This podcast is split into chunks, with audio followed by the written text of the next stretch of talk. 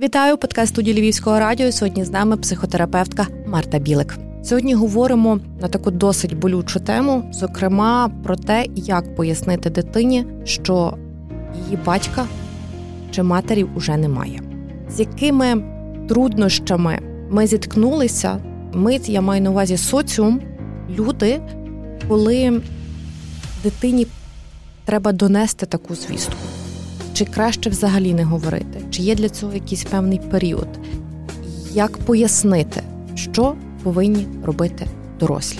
Тема справді достатньо складна, і для дуже багатьох людей, дорослих, потрапляють в таку складну ситуацію, коли є потреба поговорити з дитиною, розказати, а вони не знають, що робити. Вони губляться, і ну я думаю, що це цілком нормально. Кожен без нас розгубився в цій ситуації. Але те, що є дуже важливо, і психологи ми завжди про це наголошуємо, дитині потрібно обов'язково розказати. Тому що діти, вони ж дуже уважні, вони все чують, вони все помічають, вони відчувають настрій е, тих, хто є поруч. І це нам здається, що ми там ще не говоримо, скажемо пізніше. Насправді дитина відчуває, навіть якщо вона не знає, що відбулося, у неї з'являється тривога вона починає, дитина починає вгадувати, домислювати, фантазувати. Це часто набагато гірше, ніж як би ми сказали і прояснили. Крім того, якщо довший час відбувається замовчування, то є такий ефект, що чим довше ми мовчимо, тим складніше нам пізніше розказати. Є другий момент, що якщо дитина довідується про втрату не від близьких, а від когось чужого, це може бути ще більшою травматичною такою ситуацією для дитини. І е, коли ми довго не говоримо дітям про е, втрату, а діти про неї здогадуються, з часом вони вчаться не довіряти нам і не довіряти своїм відчуттям. Якщо я, до прикладу, дитина, яка думає і відчуває, що там тата немає, питаюся мами, мам, а де тато? Все гаразд, тато просто не може подзвонити, ще щось дитина думає, так, щось не так в мені. Я відчуваю одне, а мама каже інше. Значить, я якось не окей. Так діти втрачають здатність чути себе, ховати, не не проживати свої ці справжні переживання і згодом можуть втратити довіру до дорослих, які мовчали і не сказали правду.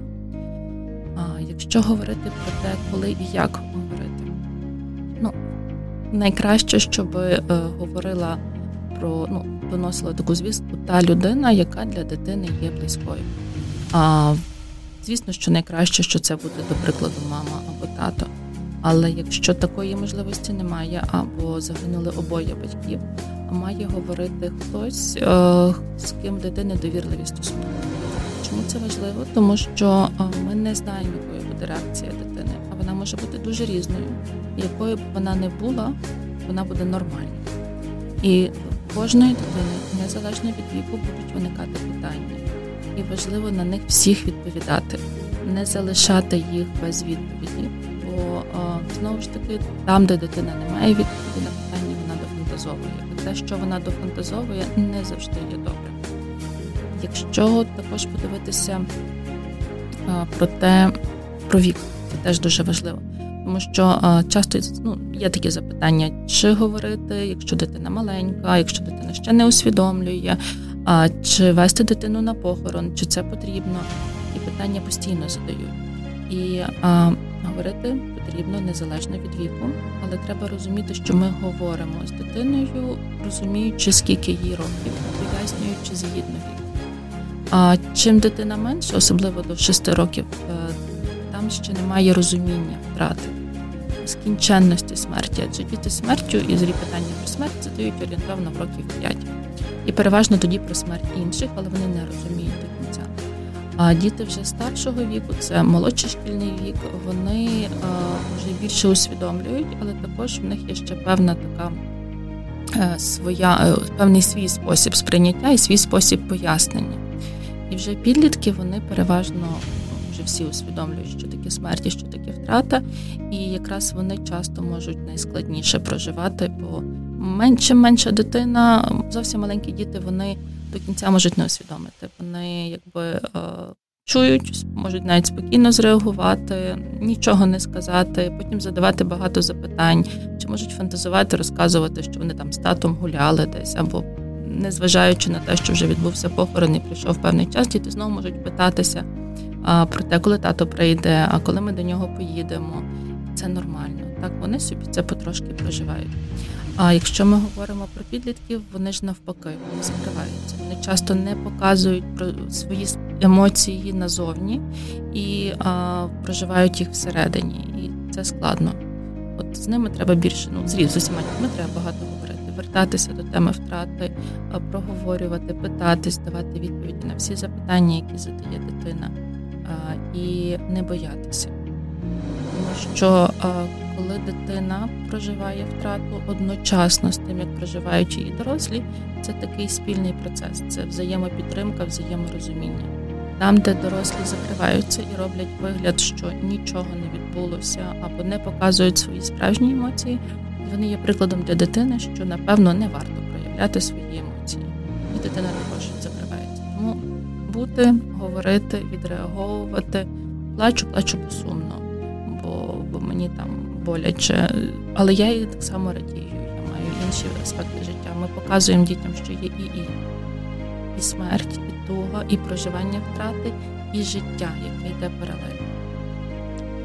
Марто, а як має допомогти суспільство, соціум цій дитині, яка втратила обох батьків?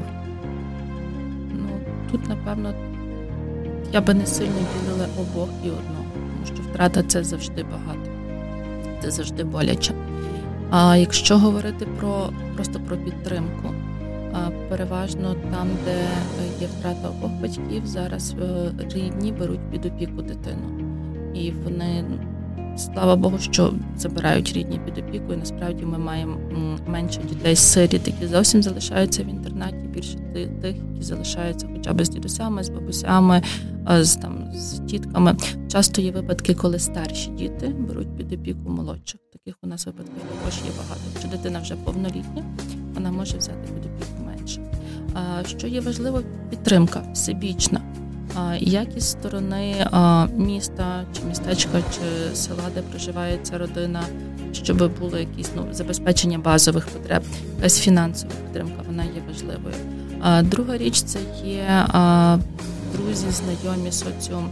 Дуже часто так буває, що е, дорослим якби страшно говорити про втрату. Ми не знаємо, як поводитися з тими людьми, які проживають втрату, і ми якби так віддаляємося щоб не задати зайвого запитання, або інколи навпаки забагато цікавимося. Теж така, якби завжди немає цієї до кінця міри чи правильності. І тому важливо не забувати, бути поруч, зайвий раз питатись, як ти, що в тебе, чим тобі допомогти, і справді приходити допомагати. А, Надмірна увага. А, Тут треба розділяти допомога і увага. Якщо я надмірна увага, коли мені просто цікаво, це не добре але уважність, де я бачу, що якась є потреба. Інколи ну, раніше були ж ритуали. Ми говоримо.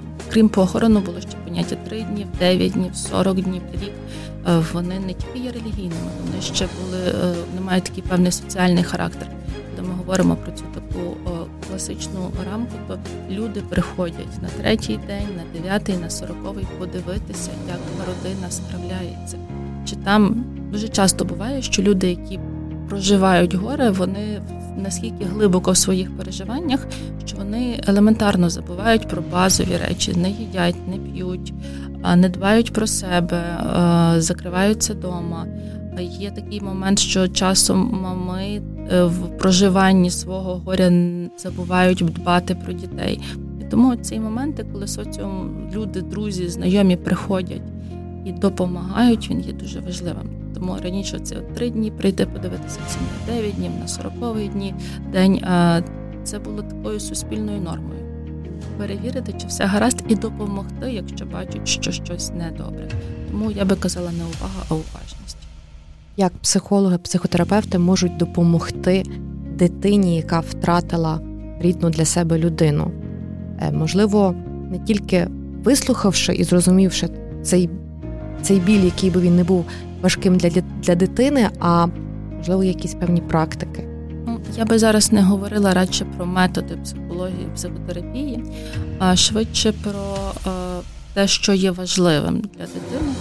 Е, психології є таке, в дитячій психології є таке поняття, як метод ліфта, коли психолог він якби опускається до віку дитини і може прожити з дитиною ті проживання в той спосіб, який є найкращий для дитини.